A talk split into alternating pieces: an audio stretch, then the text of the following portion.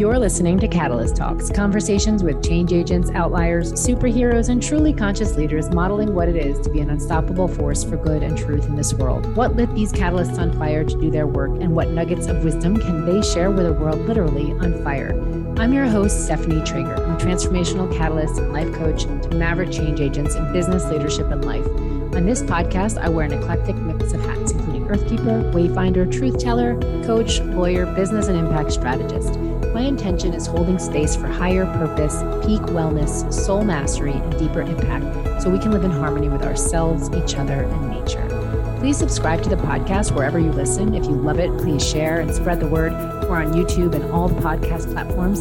See the show notes on catalysttalks.com for links and enjoy this episode.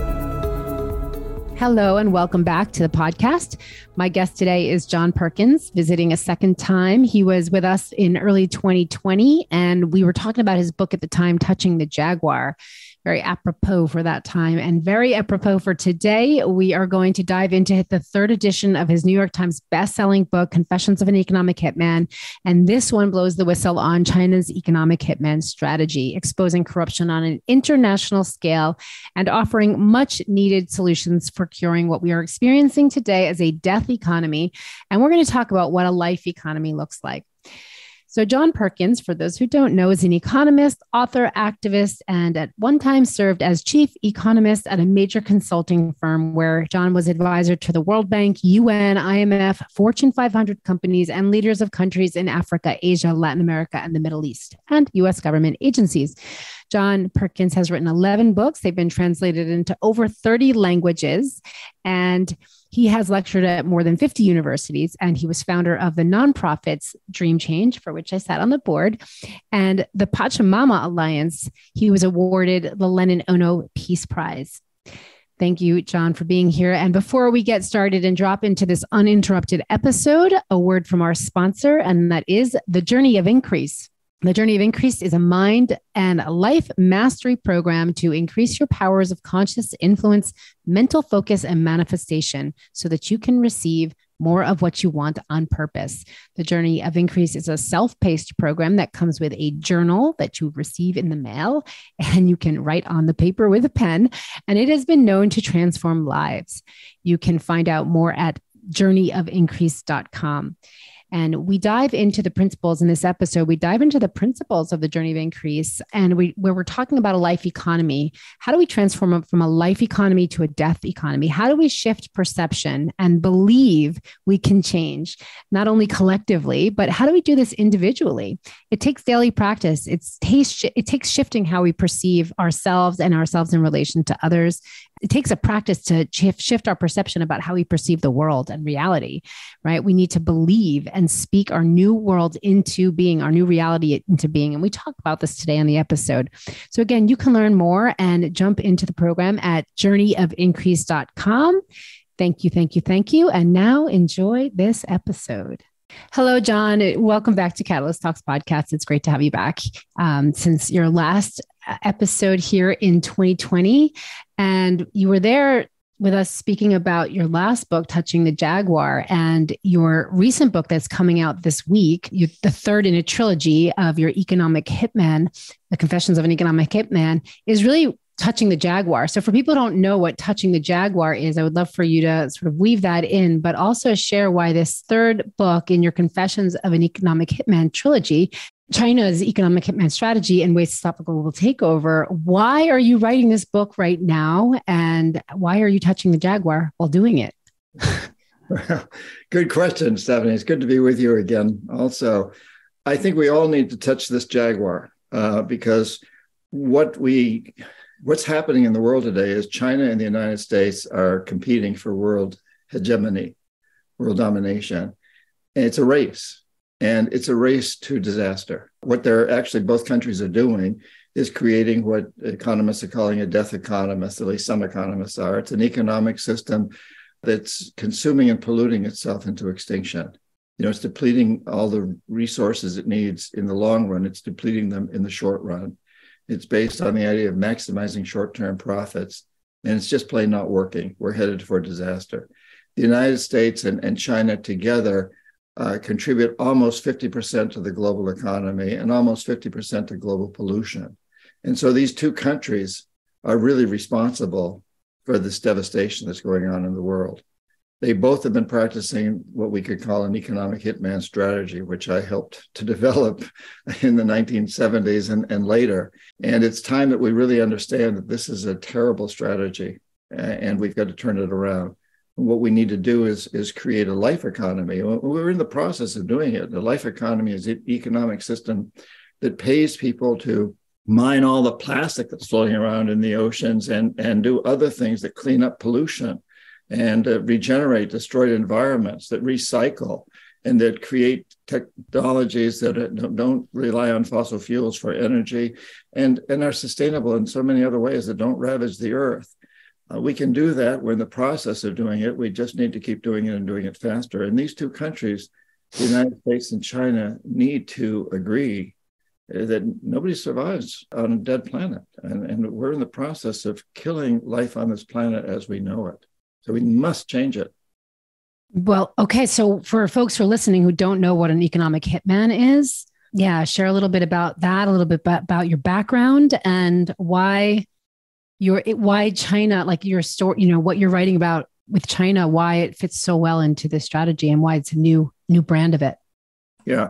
So, you know, economic hitmen like me in my time, uh, what we do is identify countries with resources that corporations want, like oil or copper, or today lithium, these sorts of things. And then we arrange a huge loan to that country.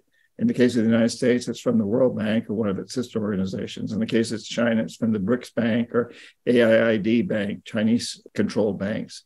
The money from these loans is used to hire companies from those co- countries, the United States or China, to build big infrastructure projects in the country. Now, the companies make huge profits off these infrastructure projects that are things like electric power systems, uh, highways and ports, and industrial parks. So the companies make big profits. A few wealthy families in the countries prosper because they own the industries that benefit from improved infrastructure. But the majority of the people actually suffer because money is, is uh, diverted from uh, healthcare uh, and uh, uh, education and other social services to play, pay the interest on the loans. In the end, the principal can't be repaid. So the economic hitmen go back and say, hey, since you can't pay your debt, uh, sell your collateral. And the collateral is oil or minerals in the ground. that's, part of the deal. Sell your collateral uh, real cheaply to our corporations without any major, without any environmental or social regulations, or very few of them. And uh, so this is a very bad deal uh, for, for, countries. And we perfected that system. Uh, that's economic hitman back in the 70s, improved upon it over time. When the Soviet Union collapsed in 1991, we took it to new limits. And then China uh, saw an opportunity here. And I taught at a Chinese uh, MBA program uh, a few years back. And I, I, really came to understand that what the, these young Chinese students who were uh, had been identified as the future leaders of China, they wanted to learn what how I how I was successful and where I failed, so they could do something similar. And so China has really developed this economic hitman strategy beginning in about 2012 when President Xi came to power and reached out to the world. And now it, it dominates uh, Africa. It's the number one investor in countries all over the world, especially in Africa and Latin America, and countries with these resources.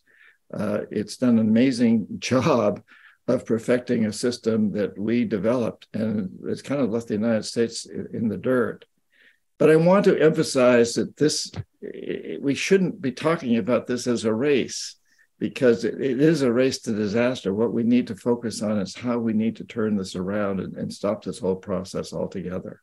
Yeah, John, you just dropped a lot of information. Like for you, it's, you know, it's it's prose that rolls off your your tongue for people listening who don't understand what debt trap diplomacy is and really how, you know, I, th- I think it is important to really understand that and how it goes back. I mean, in 20, in just in 2018, I was in Ecuador, actually right before we were traveling to Colombia. I went to Ecuador and I was in Yasuni National Reserve, which at that point had just opened up. And like convoys, Chinese companies, convoys after convoy going deeper and deeper. And while I was there for like three weeks watching this, and I didn't really understand, but I saw if this is the first time you see it. So if it's all out there until you see it on the ground, until you go to Africa and different countries, until you go to South America and see Chinese businesses set up and that's what it looks like on the ground how is this actually like strangling the local people i mean people look at immig- issues of immigration in this country in the us right well where why you know no one's looking back to why people are coming here what did we do to their countries and so how is what is China's version of that? Like that's what I really want to understand. What's China's version of that? Well, Ecuador is a great example, Stephanie. So when Rafael Correa became president of Ecuador uh, back in uh, what was it, 2007, he, and, and, Correa has a PhD in economics from the University of mm. Illinois. He understands the system. Mm. Uh, when he became president, he one of the first things he did was appoint. He said, "I don't think Ecuador owes all the money to the World Bank that the World Bank says we owe. And he appointed a commission to look into that. And the commission concluded that about 10, uh, about $10 billion of Ecuador's debt was not owed to the World Bank because the Ecuadorian people had not agreed on it. Mm. In hmm. fact, it had been Ecuador had assumed this debt when military dictators ran the country, brought in by the CIA. Uh, it was during the 70s when I was there, when I was working as an economic hitman in Ecuador. I can vouch that this is what happened these military dictators accepted the debt and they ended up making a lot of money themselves personally. The Ecuadorian people never agreed to it. And so Correa then said, well, we're not going to pay it. Ecuador defaulted on some of that debt. And the uh, world uh, accrediting organizations like uh, Dun and Bradstreet, or like excuse me, like uh, Fitch's and Standard and Poor's, downgraded Ecuador to, to nothing, basically. So Ecuador is in a very difficult position. China steps in and offers Ecuador a $1 billion loan, followed almost immediately by another billion dollar loan at, at very good conditions. So Ecuador was able to pay back on the loan and its credit rating went up. And over time, China steps in and, and ends up at, by the time Correa left office, I think the number had reached about 18 billion that he had borrowed from China, totally rejecting the United States and its banks, the World Bank, which is basically a, a US sponsored bank and turning to China because we had the United States had screwed China, frankly. And you know, Correa was interesting. He said, you know, the bankers shouldn't give a loan to a country they know can't repay it. The World Bank is responsible. Ecuador's people are not responsible. We didn't accept this loan. And uh, the World Bank should not have given it to those dictators. And so maybe it's the World Bank that owes us money. Maybe it's John Perkins and other economic hitmen that owe it, but the Ecuadorian people don't owe it. Mm-hmm. And this mm. has gone on and on in countries uh, uh, across the globe where the United States has, has created a situation that people are resentful of. And now China comes in. And you know, China does some very bad things. In Ecuador, it's it's built a huge hydroelectric dam that's that they built it on a fault line and next to an active volcano, Reventador, not far from where you were describing you were, and, and it's never operated properly. It's it's huge, and it's it's eight eight, eight generators and it's supposed to serve almost half the country. It doesn't function properly. They're building a huge dam to retain very toxic waste that come from gold mining. And engineers say the dam is, is bound to break and it'll be a terrible catastrophe when it does. The water will go into Peru and Ecuador and, and Brazil down the Amazon River and out to the Atlantic. It's a it's a catastrophe. They, have done some very bad things but also they offer these conditions that are very different from the US in terms of the loan. So it's attractive to countries to take this on. Have they employed the jackal strategy?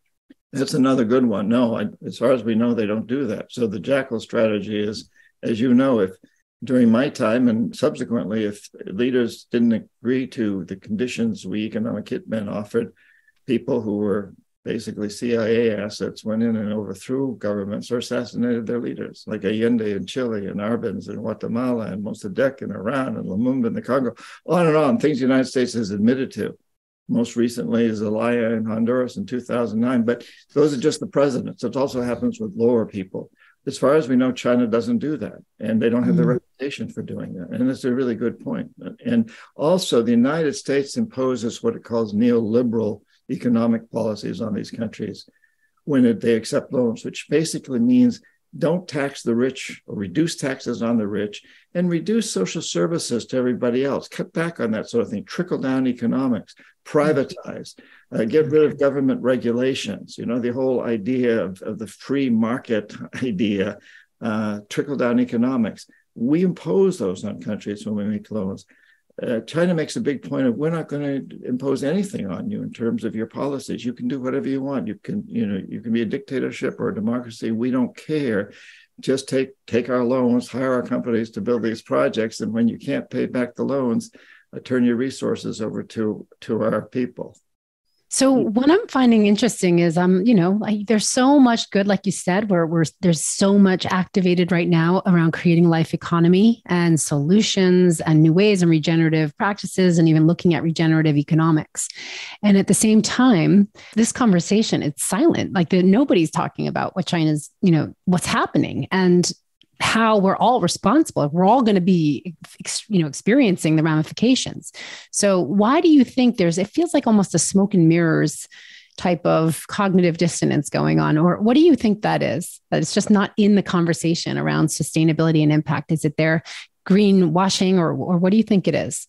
Well, and I, I, want to comment. You may hear my cat in the background periodically. She likes to get involved in the conversation. We're touching the jaguar. It's good. jaguar. Her name is Jaggy. So there you go. Uh, you know, it's um, we've got this attitude, unfortunately, in the United States, and it's it's common of human beings, I think, to look at us and them. Mm-hmm. Uh, we like to think of China as the bad guy. You know, China has all these coal-fired power plants. We, we, forget that most of those are firing industries that are selling their products to the United States. So in a way, we're exporting that pollution. we kind of forget that. Uh, you know, and and we don't see in the United States what many other countries see, and that is they see that in China, a country that's that had um, about 10% economic growth every year for almost 30 years and brought 700 uh, million people out of dire poverty. No one else has ever done anything like either of those things. No one mm-hmm. in, that we know of in written history. And also, China, Bloomberg just came out with a report that in the last seven years, China has reduced pollution in seven years more than the United States has in 30 years. We don't want to hear that in the United States. We want to think of China as, as bad. We want to talk about the Uyghurs and and Hong hmm. Kong. And Taiwan. And if I bring that up with, with people in Latin America, they say, well, that's, yeah, that's, that's bad. But what about the United States' treatment of immigrants? You mentioned that earlier. What about your treatment of in- immigrants and incarcerated minorities? And if you want to talk about Taiwan and Hong Kong, what about what the United States is doing in Afghanistan and Iraq? And so the, the rest of the world looks at these things a little bit differently that yeah china does bad things the united states does bad things we need to cut back and what we really need to do is stop focusing on that and focus on the incredible importance of converting the death economy to a life economy how do you see that happening considering like this rampant global takeover. I don't, I don't even want to use the word global takeover because then it's assuming that we're victims, right? But like with China's strategy right now, how do you see that life economy well, taking over? I want us to understand that the real enemy is not China, and for China to understand that the real enemy is not the United States. Uh, the real enemy is our attitude toward what it means to be successful humans mm. planet. And mm-hmm. uh, you know, I, I like to think that if there were, if if a UFO or fleet of UFOs were descending on us and there were aliens who were threatening to attack us, we'd all come together. China and the United States, we'd come together. It's time to recognize that, that we are the aliens. Human beings aren't the aliens, but our attitude that we are apart from rather than a part of nature. Mm-hmm. Supremacy over nature, that we have the right to exploit nature without any limits. That has alienated us from our own planet. We are the alien, yeah. or our attitude this idea of short term profits, short term materialism, that's an alienating attitude. Let's come together. And you know, China and the United States can disagree on everything else. We can disagree on Taiwan and Hong Kong and Uyghurs and, and Iraq and Afghanistan, and everything else. But let's agree that nobody survives on a dead planet. Let's agree that this death economy that we're competing to, to, to be best at isn't good for anyone, that we need to create the life economy. Let's let's come together and compete to make the life economy. Or even better, let's let's act like we're part of a relay race together. China and the United States are handing the baton back and forth to each other as to who who can keep piggybacking off the other to be greener, to bring about this life economy. How do we make mm-hmm. that? Yeah. And I think that there's so many people right now focus like the growth of focus right now on regenerative economics and real systems change. I mean, I think it's the beginning of that is to really conceptualize what it looks like before how we do it, you know, because I think it's very easy to want to fix the system within the within the matrix and the programs that created the system and I, I, I do you think that that's possible you know to create solutions for like a, a real life economy with what we know about economics today or is it something completely different that we have to all tap into first well, I, I think we are in the process of tapping into something different. There is a consciousness revolution across the planet. You know, I I travel a lot speaking, and I took a little break and did it virtually during the pandemic, but I'm back doing it again. I just came from Latin America. I'm headed to uh, Europe and several uh, places this summer to speak. And and everywhere I go, I, I find that uh, you know people really are waking up. We know yeah. oceans are rising, the glaciers are melting, and and you know things are coming about like uh, the solar and and wind revolution. That's huge it's happening. you know, who would have guessed 20 years ago that we'd be where we are today in terms of solar and wind and conscious capitalism and the Green New Deal and B corporations, benefit corporations. You know, we're we are moving forward in that direction. Mm-hmm. And you know, it's interesting that that uh, China's doing a lot in that direction. I was impressed when I met with the when I was with these students at this MBA program in China, how they said, you know, we've suffered through terrible pollution in our lifetime. We don't want our kids to go through this. We created an economic miracle and it came at a terrible price socially and environmentally. Now we're going to create a, an environmental and social miracle. That's what the Chinese students who were, you know, going to be future leaders in China were saying. Will they do it? I don't know, but I, I, I think we ought to compete with them on that level or join them and, and, and have our MBA students looking at the world that way too. Mm-hmm. States students have never suffered the kind of pollution that China has suffered. So we don't have quite the same context, but uh, we know that we must change. And you know the the big change is a perceptual change, and all reality is molded by our perceptions. You know, there's there's no United States, there's no China, there's no corporations, there's no religion, there's no culture except as people perceive it. And when enough people accept a perception or are codified into law, it has a huge impact on reality. We have a perception that to be successful is to mean materialistic accumulation. And to be successful in business means to maximize short term profits.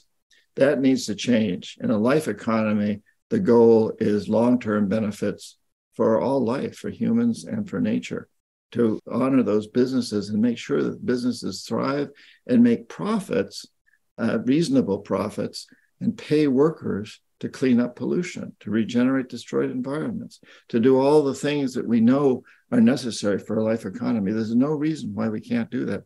And I think we're on the way to doing it. You mm-hmm. know, in the United States recently, you know, uh, the president has has uh, proposed many programs that really provide jobs for people in the business of make of uh, increasing solar and wind and other non-fossil fuel type of energy program, programs. So what's different about the third edition? What's different about this book? Obviously, there's a focus on China. What you're saying right now, you said this 10 years ago. You've been saying it, the same thing, right? For for a long time and in all of your books. And so what is uh, what is most compelling? Is, is, it that the the situation with China right now is just so obvious that it's a compelling, like w- wake up call?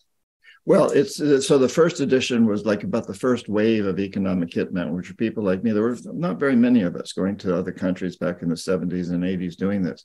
The second uh, called the New Confessions of an Economic Hitman. The second in this trilogy was about the second wave, which were corporate executives, mm. which were lobbyists, which were people that worked within the United States, not just overseas, but we in the United States were being hit by economic hitmen. And in Europe, in the higher income countries, in my time, it had been hitting the lower income countries. Then we also got into higher income countries, you know, with huge amounts of student debt, mm. our debt, putting individuals in debt. And uh, it goes into a lot of detail about that. Now, but at that time, that book, you know, as, as the first two books were published, the United States was the only superpower. After 1991, when Russia, when the Soviet Union dissolved, the United States was was unfettered, basically. And we sent our economic hitmen out to exploit the world. and now suddenly China emerges. So the world sees a, another alternative to, uh, they can turn to China. Ecuador mm. can turn to China, as we discussed earlier. Other countries can do the same thing.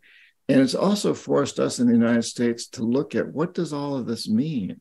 And for us to understand that there is a much bigger threat in the world than simply our own economic needs. And that bigger threat is uh, the, what we're doing to, to the environment, what we're doing to the world.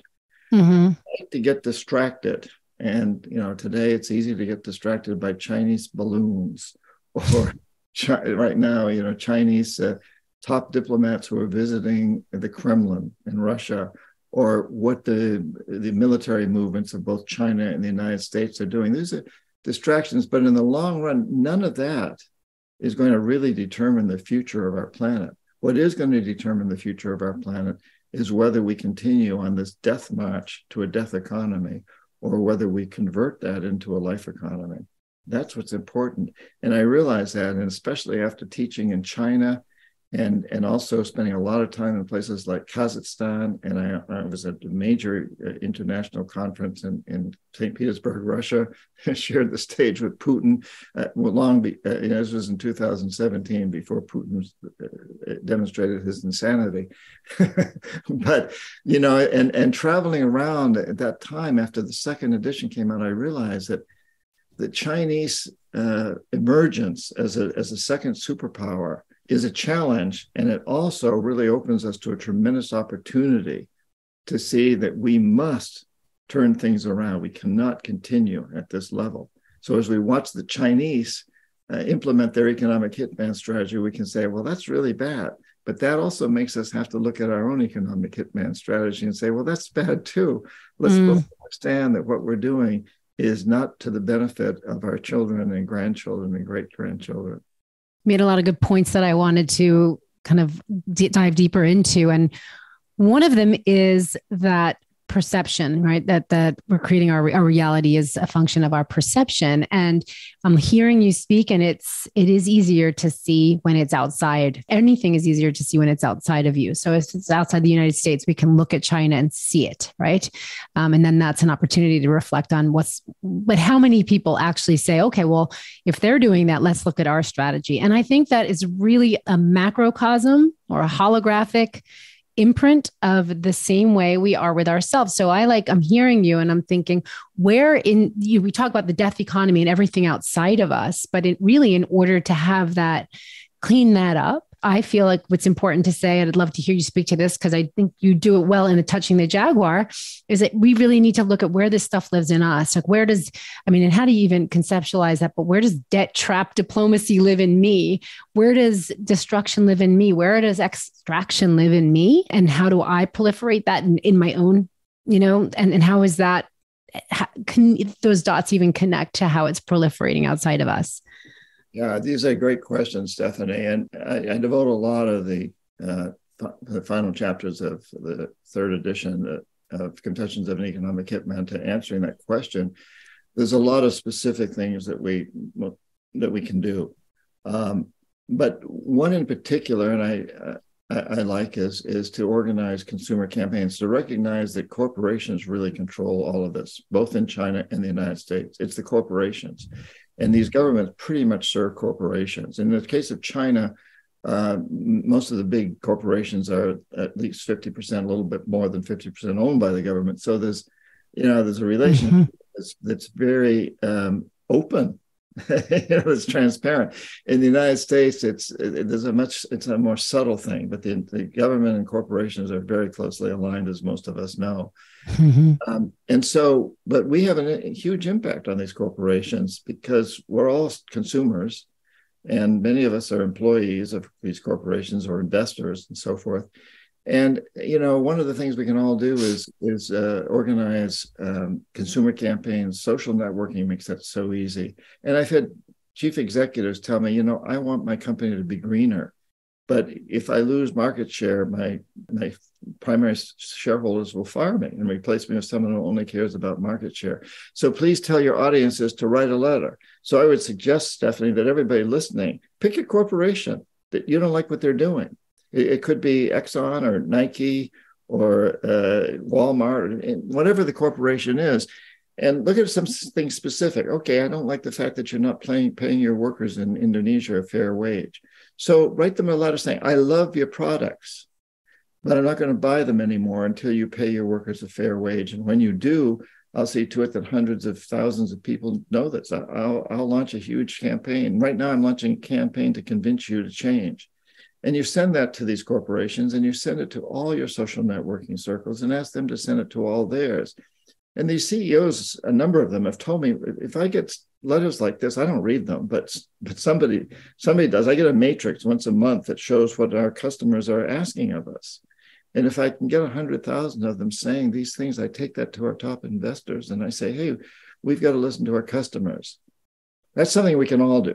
And there's a lot of other things that we can do. But one of the one of my favorite things, and I, I outline in the book five questions that people can ask themselves personally uh, to really address what it is each of us as an individual can do. I also really would love because it's a, still it's outside of ourselves. Yeah and there's a lot we need we can do and outside of ourselves. And then also you know what is what do we have to look at inside of ourselves so we stop pointing the finger at the other? And like where does this where does this energetically live in me too yeah that's a really good point i mean we all um, or most of us do things that we know we shouldn't be doing we we drive our cars too much we maybe fly too often in airplanes. There's all kinds of things. We, we scream, we scream at the car next to us in road rage, right? Violence. we eat far too much meat, and on and on. You know, there's all kinds of things that we don't even want to confront. We need to confront those for sure. And I think beyond that is to ask ourselves these questions. And the, you know, the first one is, what do I want to do for the rest of my life? What will bring me the greatest satisfaction? And I would answer that question by saying, I want to write books. I love to write. I have some a friend who's at the opposite end of the spectrum, kind of. He's a carpenter. He says, I want to work with my hands in wood. And the second question is, how do I do this in a way that helps transform the death economy to a life economy? And I would answer, I, I write books about uh, about that. I write books to inspire people to, to do that, like this most recent book. My carpenter friend would say, I will only use sustainable materials. And the third question is, what's stopping me? So this gets back to the jaguar. What's the jaguar in the path? You know, the indigenous people in the Amazon that I work for say when you when something stops you, when you when you've got a blockage, see it as a jaguar blocking your path. And so I would say maybe as a writer, well, I know I have to write every day, but I just don't have time to write every day. And my carpenter friend might say, well, my clients don't want to pay the extra price for sustainable materials. And the fourth question, when you touch that jaguar, and the idea being when you touch the jaguar, when you don't run from that which is blocking you, when you confront it, when you really look at it, you're touching the jaguar. And then you get energy from that, and you get insights, and you get wisdom, you get answers. So when you touch that jaguar, how does it change your perception that then can change your actions? And for, for me as a writer, I'd say, well, heck, I could turn the television off for an hour every night and write. That would give me seven hours a week. I can I can write a lot in seven hours. And my carpenter friend will say, Well, wait a minute, my Jaguar tells me, tell my clients it isn't a cost that the, the sustainable materials, it's an investment in the future. It's an investment. And then the fifth question of what actions do I take? You know, I got to write. I got to write there in seven hours and a week. And the carpenter has to start building cabinets like this and, and, and houses and tell his clients and tell their children, you know, your family is investing in the future. But all of us, it doesn't matter whether you're a plumber, a, car, a carpenter, a bus driver, you know, a parent, a teacher, uh, whatever you are, a lawyer, whatever you are, you can look at these questions and always do what will bring you the greatest satisfaction because that's what's going to bring you the greatest joy and, and that's when you'll be successful. But how do you do it in a way that helps to transform the death economy to a life economy? That's mm. essential. What's stopping what do you do when you face what's stopping you? What what what wisdom do you get? And then what actions do you take? And then you reach out for coaching. I actually i love this you know years ago you know coaching was around personal development and and transformation and performance and all the things right? Leadership wellness all, all the things. And now i'm actually speaking in a few weeks at something called the climate Coaches Alliance. There's an event, and there's actually a whole portal of coaches that are climate coaches. And some of them, you know, we bring our own subject matter expertise and then weave that in with the coaching. And the clients that I work with right now, it's the coolest thing ever. It didn't used to be like this, where it's it's the personal transformation, what I call the inner work of impact. You know, we all want to impact outside of ourselves. And what is the inner work we need to we get to do in order like touching that jaguar? Actually, it sometimes is asking for some inner work, looking at some things, right? And unraveling that and trusting that as we do that, we're dismantling the energies that are creating the economic hitman strategy. Yeah. Well, and I love that what you said about coaching. The fact that there are coaches coaching that sort of thing that's that's a that's fairly new. Mm-hmm. And, you know, I mean, we have an amazing ability to change. Right? If you think about things like transgender and and same sex marriages, twenty years ago, you know, these were foreign concepts, very controversial. Today, it's pretty much accepted by quite many people, and even codified into law that people have these these different rights that we. So, you know, and the pandemic taught us, I think, Stephanie, that not only uh, that we can change, but we can enjoy the change and we can learn from it. Mm. Things are things are moving. You know, I just came back from taking a group of people to Guatemala, like the trip that you were on with me to the you know, one of your trips. And uh, one of the men on this trip was a senior vice president at Hewlett Packard, HP, mm. in charge of global marketing. He had 11,000 people reporting to him alone. And uh, he was very dedicated to the environment. And he was very proud to point out that Newsweek uh, last year n- named HP uh, as the number one most uh, greenest company. And mm-hmm. and they actively seek out and, and are drawn by investors who are greening, like uh, Berkshire Hathaway, uh, you know, Warren Buffett's uh, firm, and uh, BlackRock, and you know, all these companies have some problems. Nobody's perfect, but there are a lot of investment organizations, individuals, and institutional investors who increasingly understand that the future lies in creating a life economy. The future lies in that the heroes of uh, the, the heroes that are coming up now in the corporate world will be those who understand the importance of the life economy. Yes. And it's interesting because the same with companies and governments. You know, when we speak about China, is this big big landmass, you know, and then there's people. There's the, so far in this conversation with you, on one hand, we're hearing that China is doing a lot for sustainability and greening and contributing to, you know, drawdown. On the other hand, major detrimental impact to the environment and global hegemony, right? And then, and then at the same time, with companies like BlackRock, you know all the great things and and attempts at esg and, and impact and then they're still heavily invested in fossil fuels right? And so there's two sides to the coins and like how do we um from you know it, it's a easy to judge. I, I fall into that trap a lot, judging and say, oh, the big company or oh, the big country. Well, how do you kind of reconcile that? That there's both hands, you know, like there's both going on. It's kind of a cognitive dissonance moment where we do that in our own personal lives. We can do all the good, but then we're also, you know, whatever else we're doing. Well, it's a revolution. We're, we're in a consciousness revolution, and revolutions take a little time. You look at the American Revolution, which really, in a way, started during the French and Indian War back in 1754, 55. Didn't really get going until 20 years later in, in 1774, 75. but it had begun. The whole process had begun, and there was this there was this growing uh, idea that, that that it didn't make sense for Americans to be under the rule of a king in England, and, and it grew. It took time, and even in, you know Thomas Jefferson back in I think 1774 said, and, and historians have kind of confirmed this: 30 percent of the people want us to stay with England. 30% want us to separate from England, and the other 30% doesn't don't know what they want. And he said, you know, we've got to focus on that 30% that don't know what they want. And as we bring them around, and some of the 30% that want to stay with England, well, they'll start to change too. Mm. And, it took a while, you know. George Washington lost practically every battle he fought for many, many years until started to to win and, and hang in there. And and so you know that was a physical revolution we're dealing now with a consciousness revolution but it's taking mm-hmm. a little time but we're getting there and i think i think as it builds up it, it starts to happen fast it's it's that it's that hockey hockey stick shaped curve you know we've been coming and going along like this but but we're starting to now take off at the corner and and and as mm-hmm. long as people like you and i and, and so many others keep promoting this idea that we must change and we can change we must convert the death economy to a life economy, and we can do it.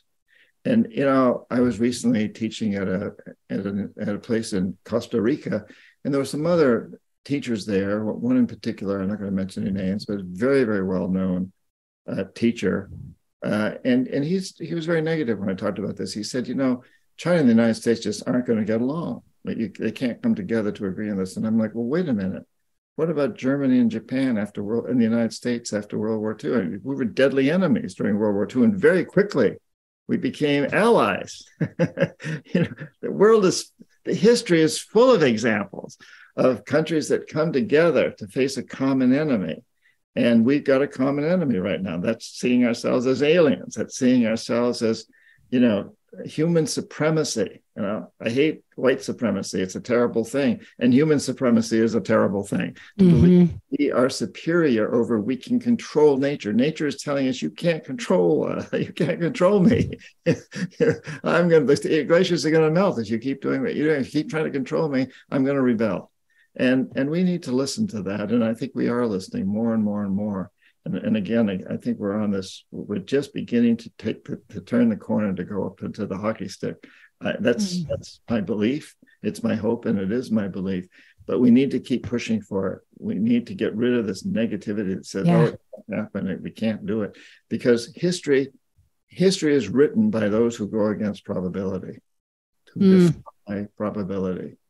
History is written by those who go against probability. I love that. We choose our destiny and defy the odds. And there is there's a lot of doom and gloom. So I love that you know that you're continuing and you have for decades to hold the torch on the life economy. One last question for you, John. In this book, is there anything controversial? It's coming out this week, right? February, the end of February here is when we're recording. And I'm curious if there's anything controversial in there that you're curious about what's going to happen. What's about to unfold? You know it's uh I, and I in the introduction I, I make a plea. I say you know uh, i find that when i when i say anything good about china uh, people in the there's going to be people in the united states that are going to say oh you're bad mouthing the united states in favor of china. And if i say and, and people in china uh, will, will say something you know the opposite and similar. And the idea so yes, there'll be people that'll object to various things. There can't be any question, and I welcome that. I, I hope they'll give me the opportunity to explain because mm-hmm. I'm not trying to paint either country as good or bad. I think there's good aspects to both countries and and bad aspects. And I'm an American. I want to focus on what I can do in my country as much as possible, and that requires criticism. Democracy is based on critical analysis of what you're doing. It's a constant process of looking at how are we working, and we're not working very well these days. I don't think there's many people that wouldn't agree that it's kind of a dysfunctional system to a certain degree, and we know we've been creating this death economy. We need to really look at that and so when people feel critical, and I, and I say in the book, you know, my, my attempt is not to be biased in either way, but I'm human. So you'll probably find areas where you can pick on me as having a bias, but please know that it's not my intent to be biased. My intent is to point out the reality of where we are today and where we need to go And the fact that history tells us that we can change, we can mm. in this new direction, and we must. If we want to survive, if we want our, our progeny to survive on a planet any of us will recognize or would recognize, um, we must change. We simply must change. And I think, Stephanie, people like you and I ought to be very blessed, feel very blessed that we live at this time because it's a time of tremendous opportunity for transformation. It's a time that's been forecast by prophecies and many cultures, as, as you know, studied you know, some of the cultures in other parts of the world. And it is a time that we've been told over and over would be an opportunity. There's a trend. We're in a portal where we can make this transition.